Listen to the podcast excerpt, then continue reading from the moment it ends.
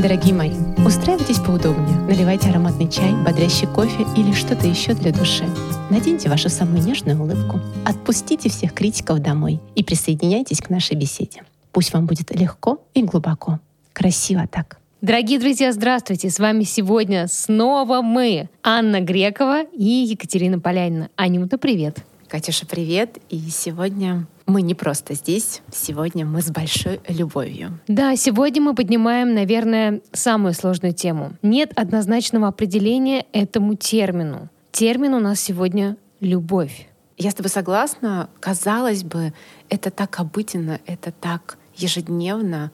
Мы все научились говорить, что мы любим, и любовь стала неотъемлемой частью нашей жизни. Мы как минимум это озвучиваем. Но по факту, когда смотришь вглубь и начинаешь исследовать себя в этой теме, то есть над чем задуматься. Ты знаешь, я подумала на днях на тему, что такое любовь, и поняла, что, наверное, вопросов больше, чем ответов. Если брать не конкретную личность, конкретно мое мнение, а в целом, как рассуждают классики в литературе, композиторы в музыке. Вообще все говорят о любви. Все и все вокруг говорят о любви, но все так неоднозначно. А что ты говоришь о любви? Спасибо большое. Я сейчас замурлыкала, когда ты меня поставила в один ряд с великими талантливыми людьми, даже не перечисляя их имен. Они бежали строчкой в моей голове, и вот я рядом, и у меня тоже есть возможность сказать, а что такое любовь для меня?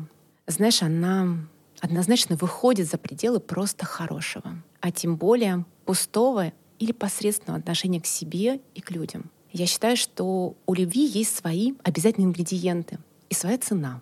Любовь — это выбор. Каждый день учиться любить и выбирать из любви. Никак иначе. У этого чувства нет предела. При этом любить — это не плыть по течению и не отдаться страстям. Мне непонятно, когда взрослые люди швыряют фразу «любите меня такой, какая я есть».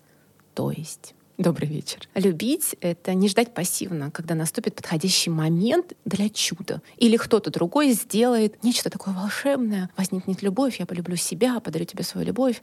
Нет. Сущность любви в деяниях. Любить — это глагол. Любить — это действовать. И однозначно мы сами создаем, питаем или убиваем любовь. Ежеминутно, своими мыслями, словами, поступками, либо их отсутствием. Почему-то вспомнила песню «С чего начинается Родина». На самом деле хочется переложить эти слова на нашу тему. С чего начинается любовь? С любви к себе? Конечно. Ведь то, насколько мы сильно любим себя, как мы проявляем эту любовь на словах, на действиях, что мы думаем, чувствуем. Абсолютно так же мы любим других. Это снова зеркало. Невозможно дать другому человеку то, чего нет внутри нас. Странно запрашивать у других, требовать, чтобы наполнили нас тем, что мы должны дать себе сами. Поэтому, конечно, любовь начинается с себя. Как ты считаешь, почему сложнее всего любить именно себя? Себя настоящего, непридуманного. Ну, вообще, если опять-таки уйти в историю и в отсылке к литературе, у людей и у героев проблемы с любовью к себе. Потому что это страшно, потому что это стыдно, потому что... А как так? Ведь для того, чтобы любить себя настоящим, надо познать себя.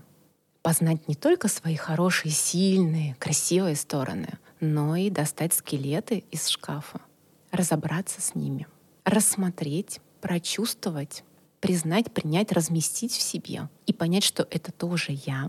И как-то с этим негативом, либо тяжелым опытом, либо темной своей стороной ужиться и при этом себя не обесценить, при этом испытывать к себе хорошие чувства. Поэтому да, любить себя полностью — это правда сложно. Но можно. Можно. Ты знаешь, я сейчас вспомнила пример из своей жизни. Давай расскажу, раз он пришел прямо сейчас. В 30 лет я впервые была на исповеди.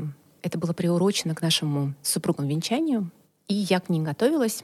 Я тогда купила книгу «Как правильно исповедоваться по заповедям». Мне кажется, неделю, может быть, чуть больше. Я ходила с этой книгой. Все свободное время я выписывала, вспоминала, потому что нужно вспомнить свои грехи, начиная с 7-летнего возраста. То есть мне было 30, до 23 года я много чего накопила. Я очень много плакала, и мне было крайне стыдно. И все это я изливала на листок. Писала, писала, писала. И вот наступает час X. Я стою перед батюшкой. Абсолютно дрожащими руками готовая провалиться сквозь землю, я подаю ему свои просто залитые слезами листки.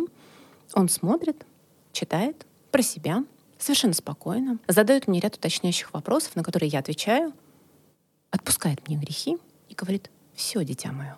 Я поднимаю на него глаза и говорю: «То есть?» Говорит: «А теперь ты себя прости». И для меня это был абсолютно новый, ошеломляющий уровень, что теперь я сама должна себя за это простить. Получается, я достала, увидела, что во мне есть накопленного негативного.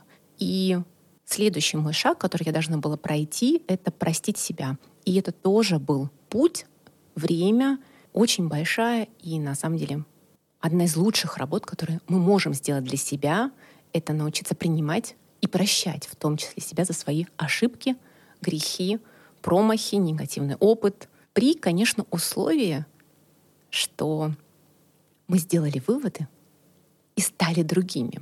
Потому что я считаю абсолютно бессмысленно. Такой, да, во мне это есть, но... Я себя прощаю. Я себя прощаю. Любите меня такой, любите меня такой, и пошел дальше творить то же самое. Ну, тогда это абсолютно бессмысленно. Я все-таки говорю про искреннее глубокое прощение. Про работу над ошибками. Про работу над ошибками, которая позволяет нам вырасти, благодаря которой наша душа здесь светлеет. Да, это потрясающий пример, от которого мурашки побежали. А как ты считаешь, что все-таки нужно для того, чтобы полюбить себя? Помимо глубокого познания и принятия всех своих проявлений, конечно, уметь себя благодарить за тот пройденный жизненный путь. Постоянно о себе заботиться, проявлять к себе внимание. Мы об этом так много говорим в нашем клубе. Если перевести это на практические действия, то каждый день возвращать фокус внимания внутрь себя, дарить себе это время, спрашивать: а как я сейчас себя чувствую? А что я на самом деле думаю по тому или иному поводу? А что я могу сейчас для себя сделать, чтобы мне стало лучше, чтобы мне стало комфортнее, возможно, энергичнее, возможно, спокойнее, в зависимости от того, как мы себя чувствуем и хотим ли мы изменить свое состояние, либо, возможно, его усилить. Радовать себя. Это же тоже про любовь. Делать себе приятное, абсолютно в мелочах, чтобы повышать свой уровень жизни. Например, не скупиться и утром подарить себе время и выпить ароматный кофе из красивой фарфоровой чашечки. Возможно, она перешла от бабушки по наследству. Дарить себе цветы. Вот сейчас я так лирически говорила, но захотелось прям поделиться с девушками. Вчера я проявила максимум семейного юмора над своим супругом. Он накануне сказал, что он заедет в теплицу, как раз будет рядом и купит мне розы. Я такая: прекрасно, великолепно, да, любимый, жду, возвращаюсь вечером домой. Он в спортзале, я прохожу по квартире, понимаю, что он уже вернулся с работы, так, цветов нет. Догадываюсь, что он не заглянет в соседний дом, в цветочный, мне за букетом. Ну, есть такое у меня предположение. Я беру пустую вазу, ставлю ее на стол, листок бумаги и красным маркером пишу: «Цветы от любимого». Ты бы видела его выражение лица, когда он зашел домой и сел за стол ужинать. Юмор. Это просто основа нашей семьи. Но давайте вернемся к тому, что как мы можем себя радовать. И, наверное, список то, что делаю я сама. Я очень люблю зажигать ароматные свечи, включать красивую музыку, принимать душ, пока у меня нету ванны. Но ванну я тоже люблю принимать. Еще я обожаю наносить крем на свое тело и ласково его проминать, поглаживать. Знаешь, мне нравится качаться на качелях, а еще встречать рассвет или провожать закат. Или просто душевно пообщаться с близкими. Осенние вечера для этого — прекрасное время. Аня, какой у тебя интересный список того, что ты делаешь для себя, любимый. Очень многие пункты совпадают с твоими. И, кстати, на качелях я качаюсь у станции метро Маяковского рядом с концертным залом имени Чайковского. Если уж говорить про великих композиторов. Зимой там тоже прекрасно. Но у меня на самом деле промелькнула мысль, не можешь ли ты поделиться лайфхаком? В твоем списке есть прекрасный пункт — наносить крем на тело. А что в этом сложного? Я не умею любить наносить крем для тела.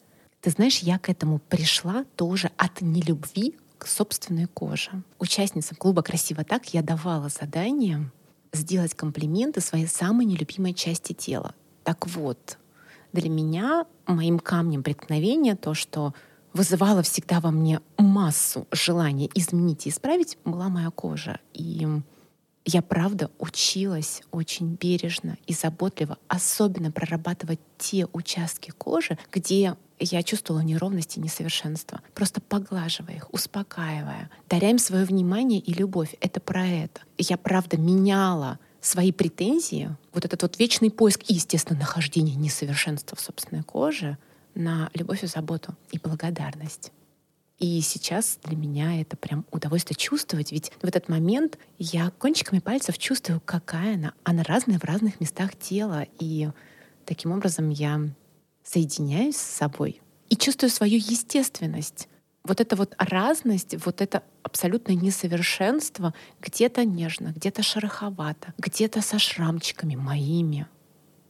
И я их принимаю. Они для меня каждый раз целая история. А мне кажется, что я не умею просто наносить его качественно. А так как я не люблю что-то делать некачественно, я начинаю раздражаться. То есть я наношу на какие-то открытые, условно удобные участки тела, а потом я понимаю, что там есть еще спина, а есть еще ноги, есть задняя сторона ног, внутренняя сторона бедер. Вроде бы тоже рядом, но так неудобно. Я в какой-то момент закрываю этот шикарный, дорогой, роскошный крем с потрясающим ароматом и говорю: так, пока не научишься качественно наносить, все, иди отсюда. И потом, я же козерог, я умею себя заставлять, я потом заставляю себя, я это делаю. Но то, как ты это описала, как я наношу на себя крем, а я прихожу и такая: мне надо на мою сухую кожу. Дорогие друзья, да я такая. Но, возможно, вот так вот это делаю. Но, возможно, кто-то себя узнал, и это же тоже нормально. Узнавать себя и понимать, что вообще-то мы разные. Ты знаешь, может быть, тебе здесь не хватает немножечко игры и мотивации? Может быть. А сейчас, после того, как я нанесла крем, этот аромат почувствует супруг, и он погладит меня. Вот в чем проблема. Тела. Я знаю. Ты делаешь это утром на работу? Ненавидит все ароматы, кроме аромата чистого тела. Он мне все время говорит: и что это за крем сегодня? Я говорю: вот тот же Малон, последний, который ты мне подарил. А не могла бы ты его не вечером наносить, а утром? Ну просто Наполеон, говорящий: Жозефине, не мойся 3 недели до моего приезда. Да.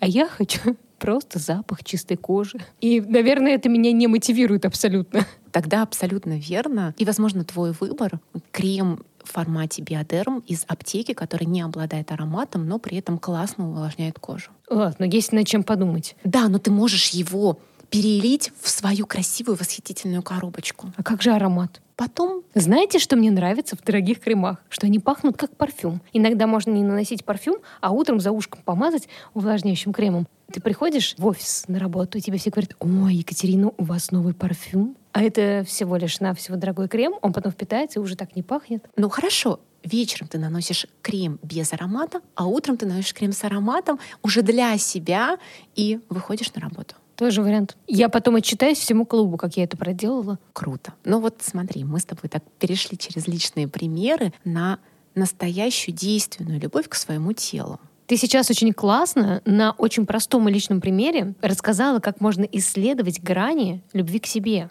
Да, и на самом деле это невероятно полезная и интересная работа. Мне даже любопытно, а кто из участниц нашего клуба уже проделывал ее в своей жизни. Например, отвечал себе на вопросы. Естественно, брал листочек, ручку, выписывал все на бумаге. Повторю, почему это так важно, потому что только когда мы достаем изнутри все свои мысли, ощущения о себе, выкладываем это на листок, видим это глазами, наш мозг воспринимает это на качественно ином уровне и перестает обесценивать, а наоборот подмечает и собирает как в копилку своих больших достижений. И мое предложение — поизучать себя, выбрать время, вечер и ответить на ряд вопросов, простых и важных. Какой я себя люблю, а какой не люблю? Что я скрываю от других, возможно, от себя самой? Интересно, а можно ли полюбить насовсем и навсегда? Верю ли я в это? Верю ли я, что существует человек, который примет и полюбит меня? А как легко я принимаю заботу или, может быть, отвергаю ее? В каких формах, когда? А вообще, любовь требует доказательств? И если да, то для меня каких? Слышу ли я свои желания? Распознаю ли свои эмоции? И вообще, готова ли я учиться любить, даже если получится не сразу? Я по себе могу сказать, это не сразу получается. Особенно во взаимоотношениях с мужчиной. Какие потрясающие вопросы. Мы поменялись с тобой местами. Я сейчас только что выступила в качестве интервьюера. Да. Только для всех. Тебе понравилось? Да. Жалко, я не слышу ответов. Ах, кстати, я бы с большим удовольствием почитала бы ответы. Давай продублируем эти вопросы у тебя в клубе, дождемся ответов и порассуждаем, поболтаем. Давайте устроим чат-болталку на эту тему. Это да, на такую интересно. Важную и красивую тему, да. Любовь. Да, да. Согласна. Классная идея родилась. Обязательно выложу вопросы в посте. Ты сейчас сделала очень классный переход от темы любви к себе к самой пикантной, наверное, интересной теме любви между мужчиной и женщиной. Поговорим об этом? Конечно, поговорим. В следующем подкасте. Вот мы и выбрали тему для следующего подкаста. Возвращаемся к теме «Любовь к себе». Сейчас были потрясающие вопросы. И, наверное, отвечая на эти вопросы, внутри начинаются монологи с самим собой. Да, и это очень интересно и важно наблюдать.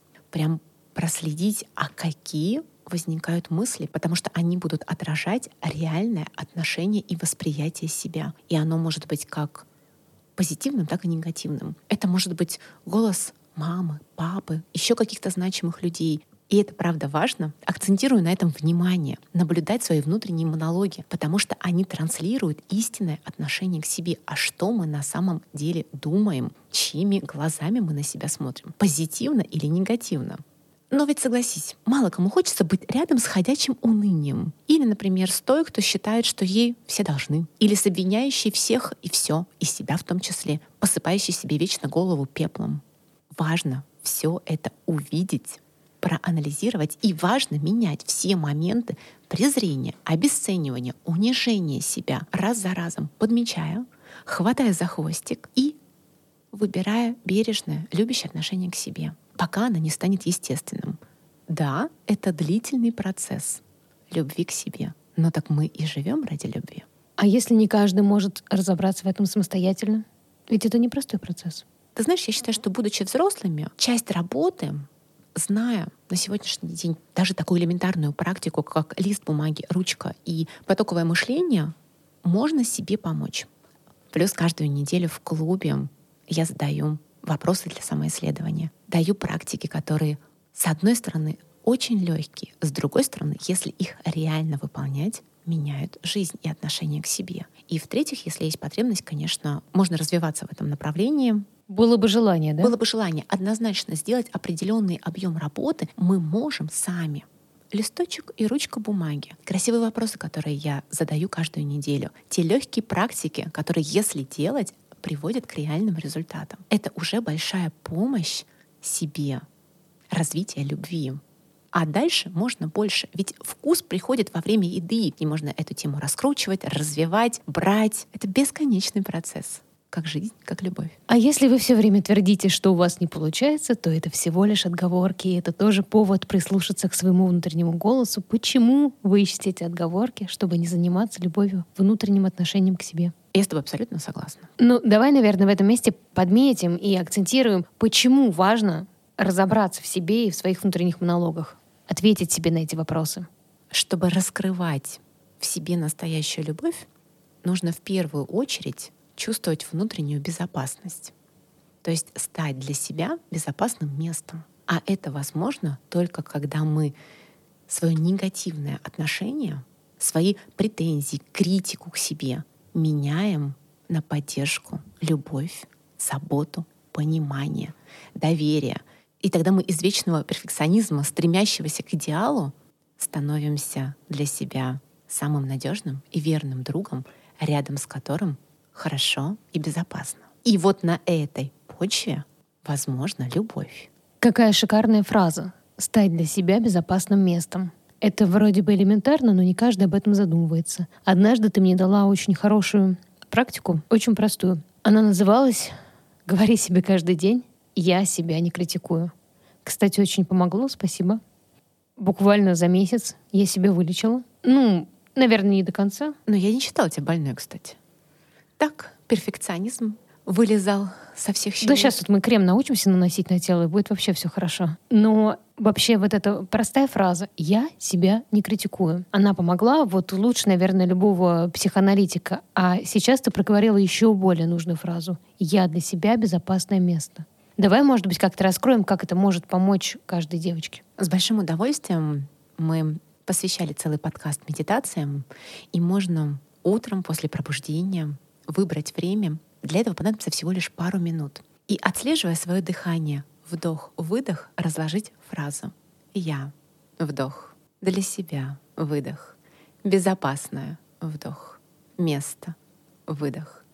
И вот так вот на собственном дыхании пару минут можно завести будильник, можно увеличить время для 5-10 минут, в зависимости от того, какая у вас потребность, большая, или вы чувствуете, что просто хотите себе немножко додать этого состояния. Проговаривать эту фразу. Внимание, собственное дыхание. Я для себя безопасное место. И повторяем. Если именно так фраза не ложится, вы можете ее переформулировать. Я становлюсь для себя безопасным местом. Мне с собой безопасно. Пусть она будет вашей. Подарите себе ее. Положите себе ее внутрь. Пусть она прорастет и станет частью вас. И это будет абсолютно надежная платформа, как самый крепкий фундамент, на который вы сможете построить храм любви к себе, к людям и миру. Знаешь, какая у меня сейчас ассоциация произошла? Какая? Когда мы говорим «я для себя безопасное место», мы как будто бы на какой-то момент делаем себя своим родителем. И ты абсолютно права. Ведь каждому из нас что-то не додали в детстве родителям. И сейчас, будучи взрослыми, мы себя доращиваем, додаем себе это. И теперь это исключительно наша обязанность. Ведь, понимаешь, никто не может лишить человека любви, кроме него самого. И это выбор. Да, это путь, да, это труд, но он самый благодатный. Знаешь, я не люблю, когда на бедных родителей вечно говорят, что-то кому-то не додали. Мне почему-то кажется, я почти уверена, что у 80% людей родители додали. Но мы же растем, меняемся, растет наш внутренний мир, и нам нужно еще больше вот этой родительской заботы, внимания, любви. И мы уже взращиваем в себе взрослого, и этот взрослый додает нашему внутреннему ребенку. Я вижу это примерно так. Наверное, поэтому еще вот эта твоя фраза, особенно когда ты ее разложила, проговорила, я для себя безопасное место, оно нашло во мне отклик, как ты сам себе становишься мамой, которая для себя всегда самое безопасное место. Какая бы мама ни была, точно тигрица и львица, которая обеспечивает безопасность своему ребенку. Да, ты абсолютно четко попала внутрь темы, которую раскрывают психологи, когда говорят о том, что какой бы ни была мама в нашем реальном детстве, у нас у всех есть возможность ее образ дособирать внутри себя. И это, правда, работа уже, которая лежит на нашей стороне. А еще я вспомнила, что если сделать практику, взять листочек бумаги и в одном столбце выписать вот те претензии, да, которые у нас есть к родителям, а во втором столбце выписать, что хорошего они сделали, я уверена, что у большинства второй столбец будет более мощный, более весомый, потому что наш мозг заточен на то, чтобы запоминать негативные моменты. И зачем мы прописываем вот эти благодарности, достоинства, плюсы, счастливые моменты? Для того, чтобы вернуть их внутрь себя, наполниться ими. А не так. Это забыли, это захлопнули, сосредоточились на единственной детской травме, случайно кто-то шлепнул по попе. И все, трагедия на всю жизнь. Нет. Я знаю людей, у которых детская травма на всю жизнь. Меня мама из садика забрала самым последним. А когда начинаешь говорить с человеком, самым последним, в смысле, на 2 часа забыла, ты со сторожем сидел? Он говорит, нет, просто всех пораньше забрали. А она пришла, как обычно, вовремя. Я поражаюсь таким историям. Ребята, давайте в себе растить все-таки взрослого, умного человека, который может о себе заботиться и не приплетать в качестве детской травмы вот такие вот высосанные из пальца мелочи жизни. Сразу прошу прощения, это лично мое мнение. И, может быть, для кого-то это действительно травма. Ты права, у нас абсолютно разный опыт. И для меня самое важное, чтобы мы умели и быть искренне благодарны за то, что нам дали, и не перечеркивать, не обесценивать это. И при этом, если есть ситуации, которые требуют нашего внимания и проработки, то тоже с ними работать. Но у этого должен быть ограниченный промежуток времени. Но не надо 10 лет слюнявить эту ситуацию. Но нет. То есть во всех ситуациях есть вход, проработка и выход. Поплакали денечек и хватит. Да. Поэтому здесь классно, когда вложили внимание, время в работу, пошли дальше. Возможно, что-то будет слой за слоем открываться и прорабатываться, но каждый раз это будет меняться. Поэтому не подвисаем. Жизнь так прекрасна, что не надо тратить ее на сожаление, разочарование, обиды и претензии. Шагаем. Потому что я для себя безопасное место. Да. Ты знаешь, часто говорят, что в любви не должно быть эгоизма. Я встречалась с этой фразой, но никогда не понимала, почему люди так привязались к слову эгоизм. Неужели в любви нет места здоровому эгоизму? Ну, конечно, есть. Ты же классно сказала, здоровому эгоизму. Собственное эго, ощущение себя, своей ценности, своих целей, своих желаний, своих границ. Все это нам необходимо для здоровых взаимоотношений, выхода из жертвы и тирана. Если любить только себя, но не любить других, это не любовь. Если любить только других, но не любить себя, это не любовь. Тогда что это такое? Думаю, желание нравиться, заслуживать похвалу, потребность почувствовать свою ценность, обостренное стремление к защищенности и болезненная покорность из-за страха одиночества, беспомощности, той же самой неуверенности. Это может быть проявление контроля, командного тона, требования, таки в свою честь. Дайте мне. Все что угодно, лишь бы прикрыть душевную пустоту либо травму. Боль, страх. Но это не любовь. А здоровый ли это эгоизм, когда вот хочу, чтобы меня любили? Это тоже не любовь. Ведь невозможно заполнить внешне то, что рождается у каждого внутри. Это попытка утолить жажду, купаясь в море и не сделав ни одного глоточка. Вообще, самая красивая женщина — это женщина в любви. Мне кажется, что женщина красиво любит, красиво чувствует, простите меня, мужчины. Вообще влюбленную женщину и влюбленную в себя в том числе. Нет, самовлюбленность некрасива. Я имею в виду женщину, которая несет себя, которая парит, которая знает себе цену и дарит свою любовь. Ее видно издалека. Абсолютно с тобой согласна. Когда женщина любит, она чувствует. Она все чувствует. И боль, и удовольствие. И счастье, и грусть. И страх.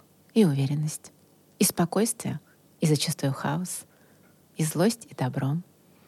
Она чувствует себя, и это важно. Других, и без этого тоже никуда. И даже другое. В ней живы все эмоции. Ты знаешь, возможно, даже слишком живы для нашего времени. Но женщина в любви видит больше красоты. Я обожаю этот момент. Она принимает недостатки, считая их особенностями, говорит о лучшем в человеке. Ведь красота в глазах смотрящего. Нежно гладит шрамы руками. Это то, что мы говорили о коже. И рядом с ней влюбляешься в себя. Ведь, несмотря ни на что, она видит сердцем. Красиво так. Когда женщина любит, она, естественно, щедрая.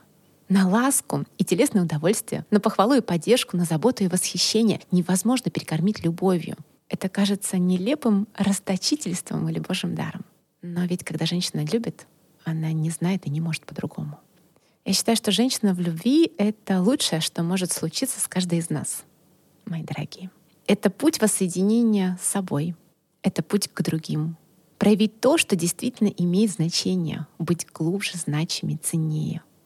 Для себя, для близких, для целого мира. Знаешь, я просто очень хочу, чтобы как можно больше женщин любили. Очень хочется, чтобы женщины сегодня начали любить себя чуточку больше. И, соответственно, всех вокруг у них получится любить еще больше, так как они действительно становятся щедрыми, именно женщины, ко всем вокруг. Да, ты права. Ведь в мире есть только та любовь, которую мы привносим в нее сами. Анюта, сегодня получился невероятный подкаст на потрясающую тему, которая в самом начале мне казалась очень сложной, а потом ты понимаешь, что нет ничего сложного, все внутри тебя. И спасибо, что так открываешь тему, что так щедро делишься своей энергией, теплом, пониманием, мудростью. И, безусловно, еще больше я теперь жду нашу следующую встречу, чтобы поговорить о любви между мужчинами и женщинами. Знаешь, хотелось бы слышать от тебя какое-то финальное напутствие женщинам о любви к себе. Дорогие мои, говорите с собой на языке любви. Обращайтесь к себе нежно, как к самому ценному человеку, ближе к которому у вас нет на земле. Любите свое тело, любите свой ум, любите свой опыт, свою жизнь, свои проявления, свои ошибки, свои достижения. Старайтесь максимально, широко, глубоко, легко, щедро любить себя. Я вас верю. И люблю, конечно. Красиво так.